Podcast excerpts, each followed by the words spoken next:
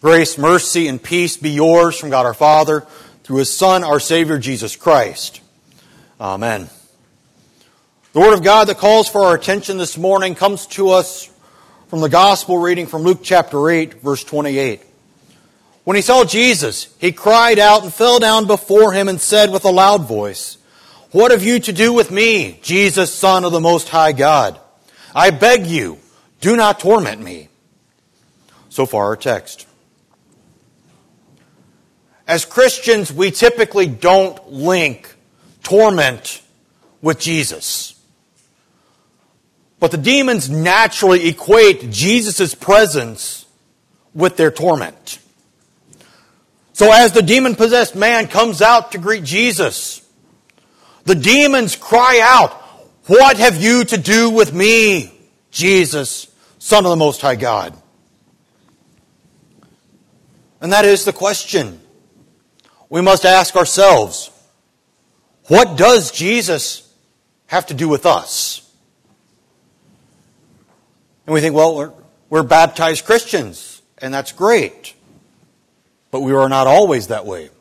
And we do not always act like we should. As Paul tells the Galatians, before faith came, we were held captive under the law, imprisoned until the coming faith would be revealed. This imprisonment leads people into one of two directions. First, the great holier than thou of the Pharisees and the scribes. As Isaiah puts it, keep to yourself. Do not come near to me, for I am too holy for you. I mean, that's the way the scribes and the Pharisees are seen in the Gospels. That's the way many people see Christians throughout the world, especially those who hold to the confessional values. But there's the other side. The side that far too many people fall into. As David says in the psalm, many are saying of my soul, there is no salvation for him in God. So surrounded by our soul's enemies, we despair. We think that there is nothing good in us, no hope for us. We hear the line at the end of the psalm salvation belongs to the Lord. Great. But why would he give it to me? I mean, if he knew what I was like, if he knew what I've done, if he knew what I've said, if he knew what I thought. And the thing is, he knows every single word, every single deed, every single thought. Long before you ever even thought of it, he already knew it.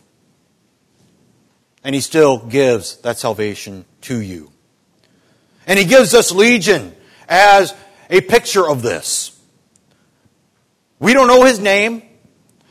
When Jesus asks his name, he says Legion for many demons had entered into him. And if he lives up to his name, a Roman legion had between five and six thousand soldiers in it. So no wonder this guy was crazy and had like superhuman strength to break the bonds and shackles and everything. If there possibly could have been five to six thousand demons inside of him. But just as Legion had many demons in him, you and I are filled with sin from the moment of our conception. And yet we sang to begin our service, Sin disturb my soul no longer. How can we say that? It's who Jesus is. Legion asked the question, What have you to do with me, Jesus, Son of the Most High God? Even though he had never met Jesus, probably had never heard of Jesus before, the demons knew who he was and trembled in fear. But Jesus went, just as God had said through Isaiah. I was ready to be sought by those who did not ask for me. I was ready to be found by those who did not seek me. I spread out my hands all the day to a rebellious people. who walk in a way that is not good, following their own devices, who provoke me to my face continually, who sit in tombs. That's you and me. Not just the Gerasenes, not just those outside of Israel, but those inside Israel, those inside the church as well. We do rebel. We do want to walk in the way that we choose. We want to follow our own devices because we think that we know what's good for us better than God does. And that attitude provokes him continually. And then we sit in tombs.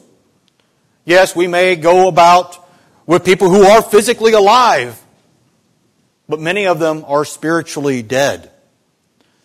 Many who claim the name Christian. Many who may claim membership in this congregation, but are dead because they have starved themselves from not hearing the word. This is why this miracle is so important. Because as Luke starts out, they sailed to the country of the Gerasenes, which is opposite Galilee. The other side of the Sea of Galilee, where there were no Jews, it was never under Israelite dominion at all. It was completely pagan territory. Because Jesus is showing that his gifts, his blessings, are for all people. Because Legion didn't ask to be healed. Jesus knew the demons were there and told them to get out. That's why he asked the question. And how, does, how do the people respond? In fear, they demanded that Jesus leave. We don't like this. The status quo was this guy was crazy living out in the tombs and, and sleeping out by the headstones.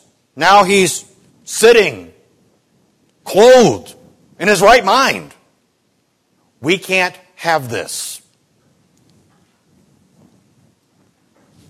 And that was the world. And that is the world today. In our epistle reading, we have the great text from Christmas. When the fullness of time had come, God sent forth His Son. When the time was right, Jesus came into the world. Because Jesus always does things in His own time. When His mother encourages Him to help with the wedding at Cana, He said, My hour has not yet come.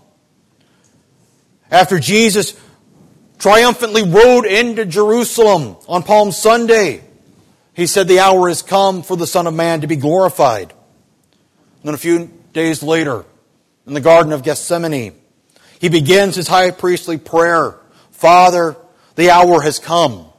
Glorify your Son, that the Son may glorify you. And how has the Son glorified the Father?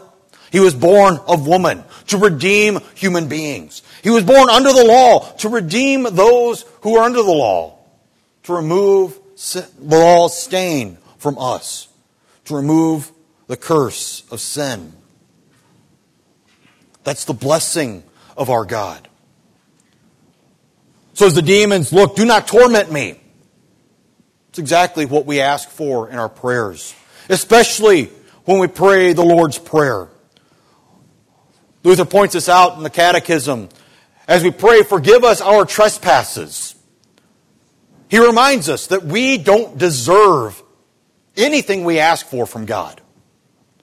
God should just wipe us all out because of it. But we pray that God does not look at our sins or judge us and condemn us because of them, but to look upon us in forgiveness in the way he says he will not keep silent in heaping on the condemnation. We also pray for him to not be silent in heaping on the blessings upon us. So we beg him to be like the end of the reading in Isaiah. As the new wine is found in the cluster, and they say, Do not destroy it, for there is a blessing in it. We say to God, Look at us. Yes, the blessing is there. It's not full. It's not fully realized yet. But don't destroy us. Don't torment us because of our sin. Forgive us because, for the sake of the blessing that is within us. Because we've been to the font. We've been washed in the blood of Christ, forgiving us all of our sins.